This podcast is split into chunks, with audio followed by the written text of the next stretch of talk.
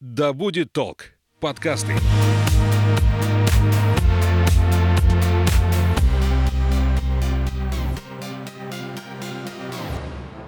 Всем привет, меня зовут Светлана Подберезня, и это подкаст «Ой, страшно». Здесь мы обсуждаем страхи и фобии, которые одолевают человечество в 21 веке. Все истории подлинные, а героем подкаста может оказаться ваш коллега, сосед и даже вы сами.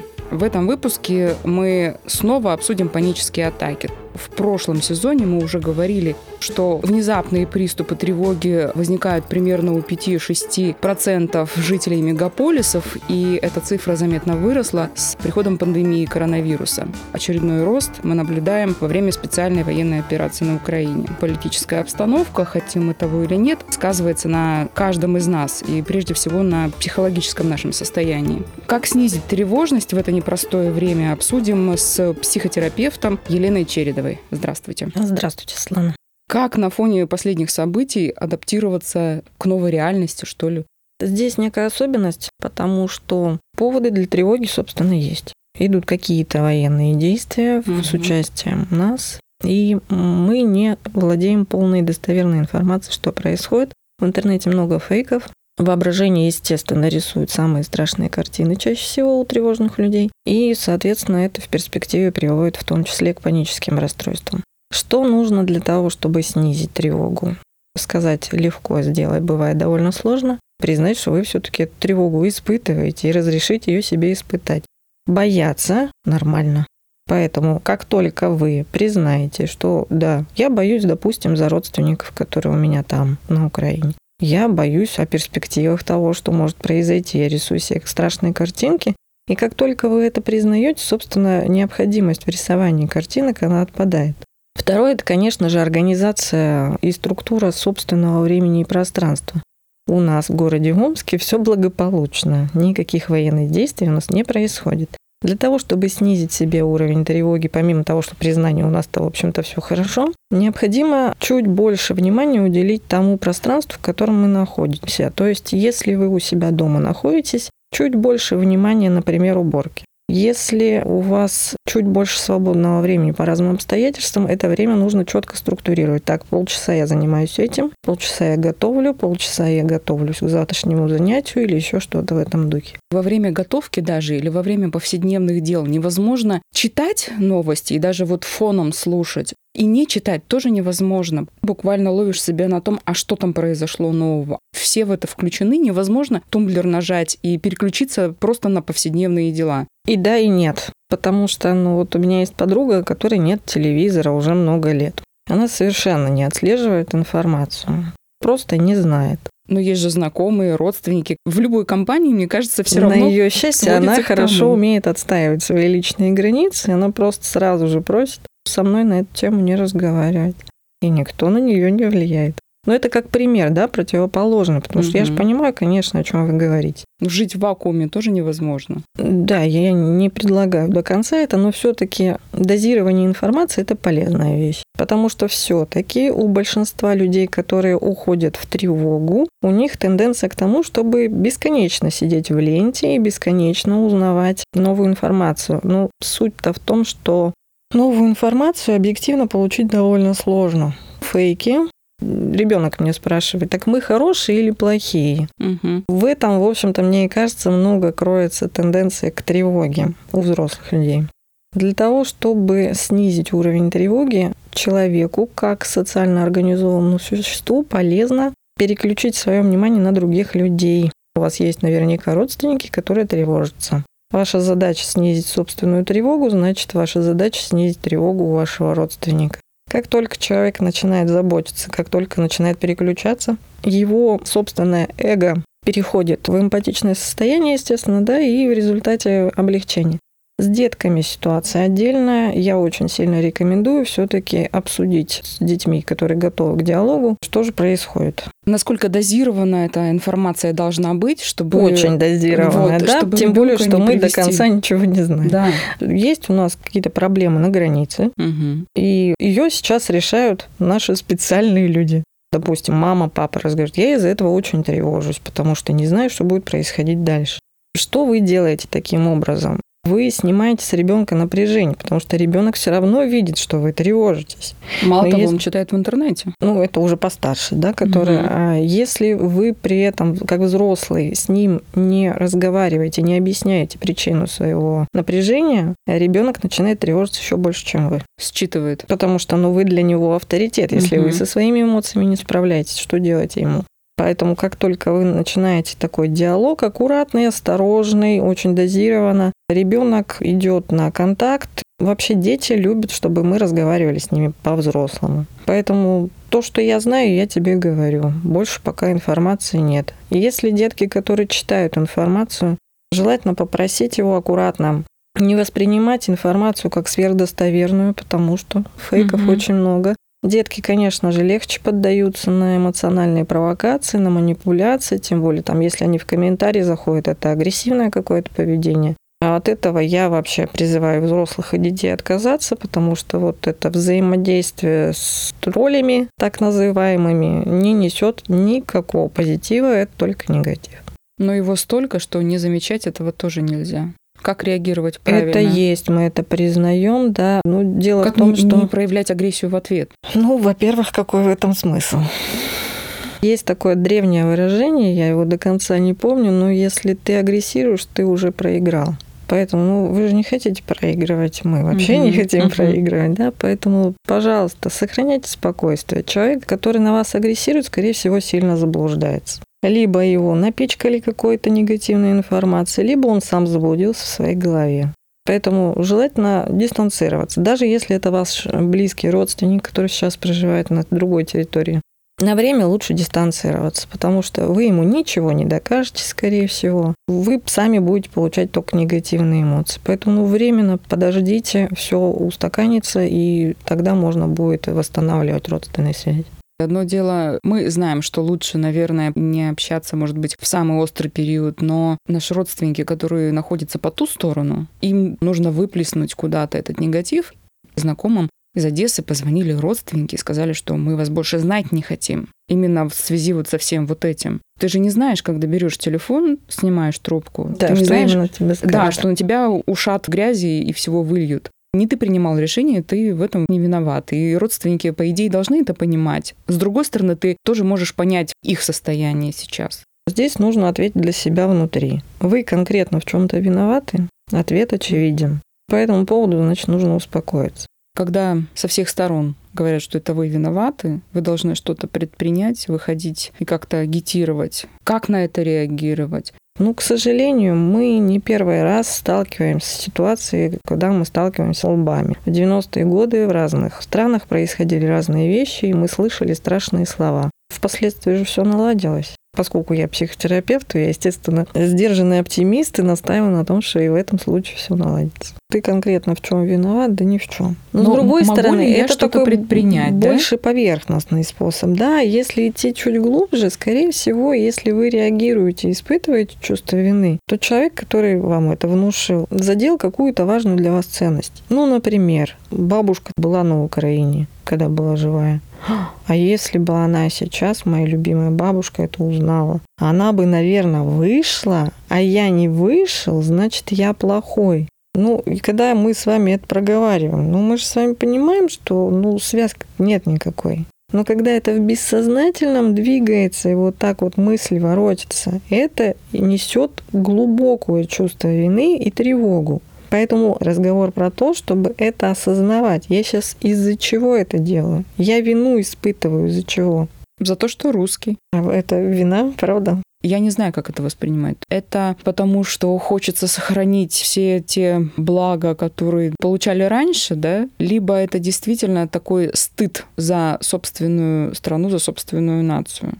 Ну, я думаю, что все-таки стыдиться нечего. А Для того, чтобы побороться с чувством вины и ценность, которая цепляется, лучше рядом поставить еще одно убеждение ценность. Ну, например, когда-то давно ситуация была против евреев направлена, да? И весь мир признал, что это очень неправильно, это катастрофично, это античеловечно. И когда вы это убеждение устанавливаете так же рядом, как и бабушка была там, да, вот этот угу. пример, становится чуть полегче. Вы понимаете, что по отношению к вам сейчас поступают неправильно. Это не вы поступаете неправильно, это по отношению к вам. И тогда уже разговор не о чувстве вины. О чем-то может быть другом. Но успокоение и уход неприятного чувства это происходит. А вызвать чувство стыда и вины у второй стороны – это такой тоже ход? Обычно это манипуляция, да. Особенно с русским человеком это легко проходит, мы легко на это поддаемся. Несмотря на какие-то мнения, мы на самом деле очень дружелюбны, гостеприимны. Ни в одной другой стране нет такого количества наций, насколько я знаю, да, и мы принимали всех и принимаем, и будем, я думаю, принимать. Угу. Поэтому искажений информации очень много. Ну, пожалуйста, не поддавайтесь на эти искажения сами Старайтесь собственным умным мозгом понимать, что в реальности нет того, что вам внушают. Можно ли вообще это назвать травмой народа, нации, общей травмой? Или это нечто другое? И как в этом случае вообще влиять, когда буквально каждый второй подвергается панике и тревоге? Ну, надеюсь все-таки, что не каждый второй, потому что прям, ну, сильно уже трудно становится работать. Это касается целой страны, и, ну, невозможно остаться безучастным. То есть кто-то, может быть, это открыто уже выражает и паникует, у кого-то это скрыто происходит, просто до какого-то времени он не проявляет этого. В таких случаях терапия, она одинаково будет или нужен какой-то особый подход? Конечно, всегда индивидуальный подход, но я хочу сказать, что а, некие обоснованные тревоги у нас были не так давно, и мы их прошли, да, дефолт 2014 года. В конце концов, ну что же, мы забыли про коронавирус, который провоцировал панику у кого-то, кто-то игнорировал, кто-то говорил, что вообще это все придумали, этого нет. Разные были реакции, панические реакции в том числе прошли. На данный момент времени появился новый повод для тревог дополнительный. Коронавирус еще никуда не ушел. Ну, он смягчился перед да. этим, дал нам передышку, и вот теперь у нас новый повод. Я не стала бы глобализировать по поводу психотравмы народа. Для кого-то это будет психотравма, для кого-то нет. В таком случае участие в сборе, например, гуманитарной помощи или вот какой-то поддержки беженцев может снизить чувство вины и э, снять какую-то, может быть, даже тревожность? Или Обычно не... да, там разграничение. Есть чувство вины, а есть чувство стыда. Вина, когда это я чувствую, что я кому-то навредил. Косвенно, может быть, экзистенциально, неважно как. Тогда да, я оказываю гуманитарную помощь, таким образом я снимаю с себя вину. Ребеночек, если маму задел больно, сделал, он подойдет ей ножку погладит, угу. и все, и как будто бы все прошло. Он же снял с себя чувство вины, он так попросил прощения. Если же это чувство стыда, то желательно разбираться, почему этот стыд у вас появился, потому что это совсем про другое. И, скорее всего, это будет закручивать ситуацию в то, что вы гуманитарную помощь сначала будете оказывать, потом еще как-то вымаливать прощение. Причем это не про эту ситуацию, это про какую-то детскую историю. Поэтому ответ «да» про чувство вины, ответ «нет» про чувство стыда. Есть мнение, что панические атаки – это своеобразная кардиотренировка, и от нее не столько вреда, сколько, наверное, пользы, что организм закаляется таким образом и легче переносит тот же страх. Это правда или нет?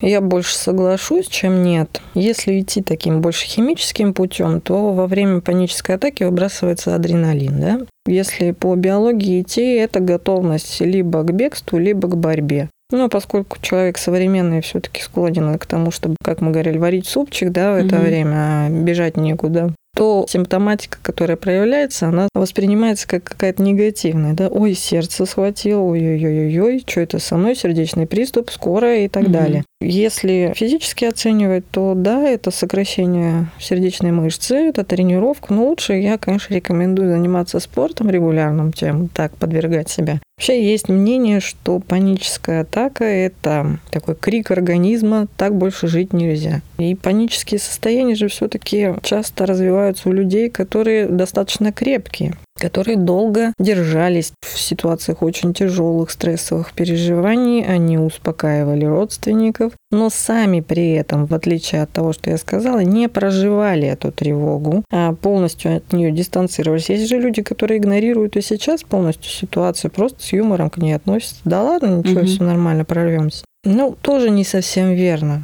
Ситуация серьезная.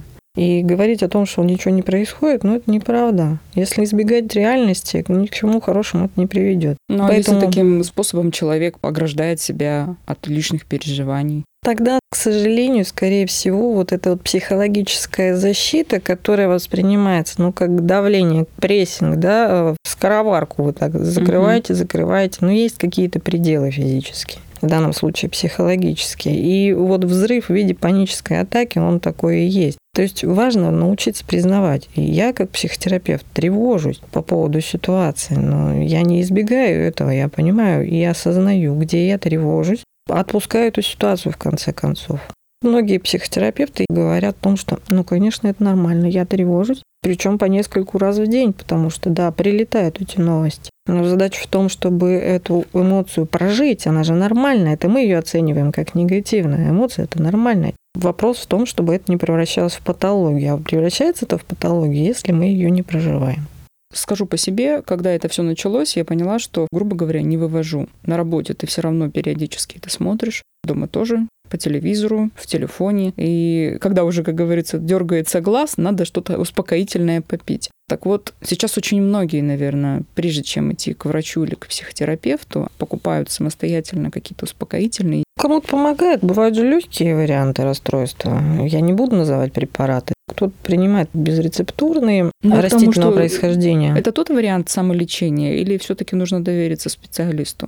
Если случилась паническая атака, я думаю, что лучше все-таки обратиться, чтобы специалист определил, нужна ли здесь лекарственная помощь или здесь только психологические методики. Вы можете зубную боль какое-то время лечить самостоятельно. Ну, надо идти к стоматологу. Вот не хочется, ну, надо.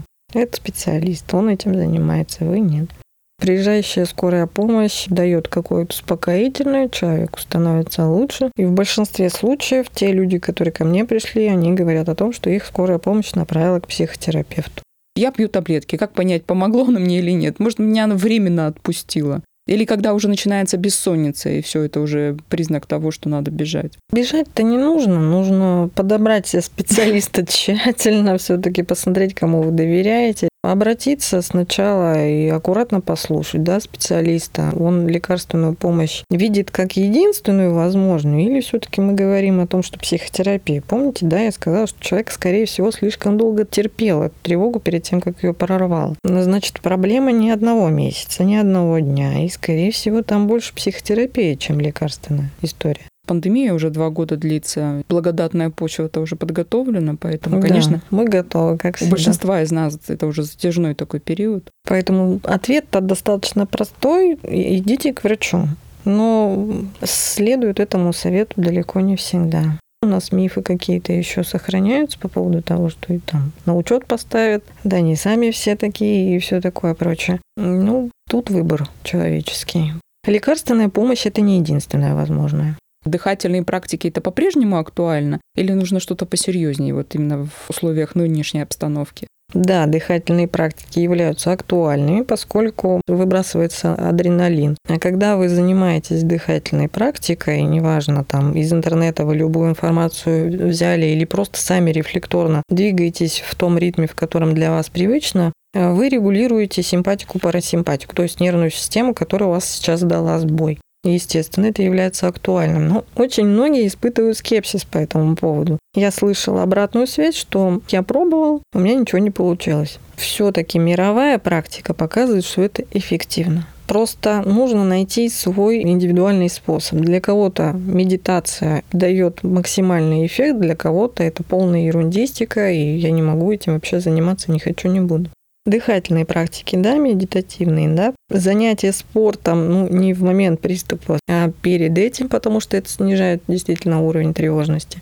И самое важное – это пресловутое здесь и сейчас, то есть необходимо снять фокус внимания из внутреннего своего состояния. Скажем, человек чувствует сердцебиение думает только о том, что оно сейчас вот-вот остановится. Фокус внимания снять либо на кинестетику, то есть ручками потрогать стульчик или еще что-то, заговорить с кем-нибудь, походить, побегать, поприседать, принять контрастный душ. Все по-разному. В завершении, может быть, какую-то технику или совет слушателям, как оставаться на нейтральном уровне и сохранить свою психику и психику своих родственников.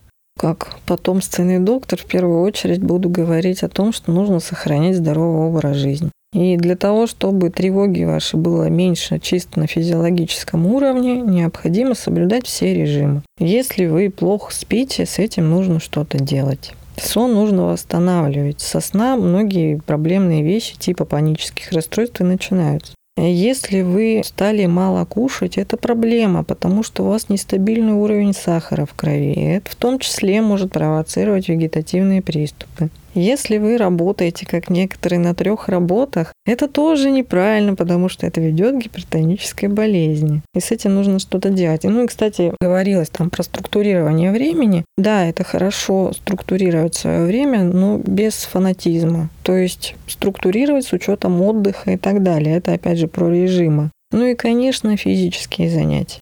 Как только вы динамически начинаете нагружать мышечную систему, у вас вырабатывается в том числе норадреналин, и тогда общий уровень тревоги чисто на физиологическом уровне будет снижаться, без лекарств. Спасибо большое. Спасибо вам. Услышимся в следующих выпусках. Пока.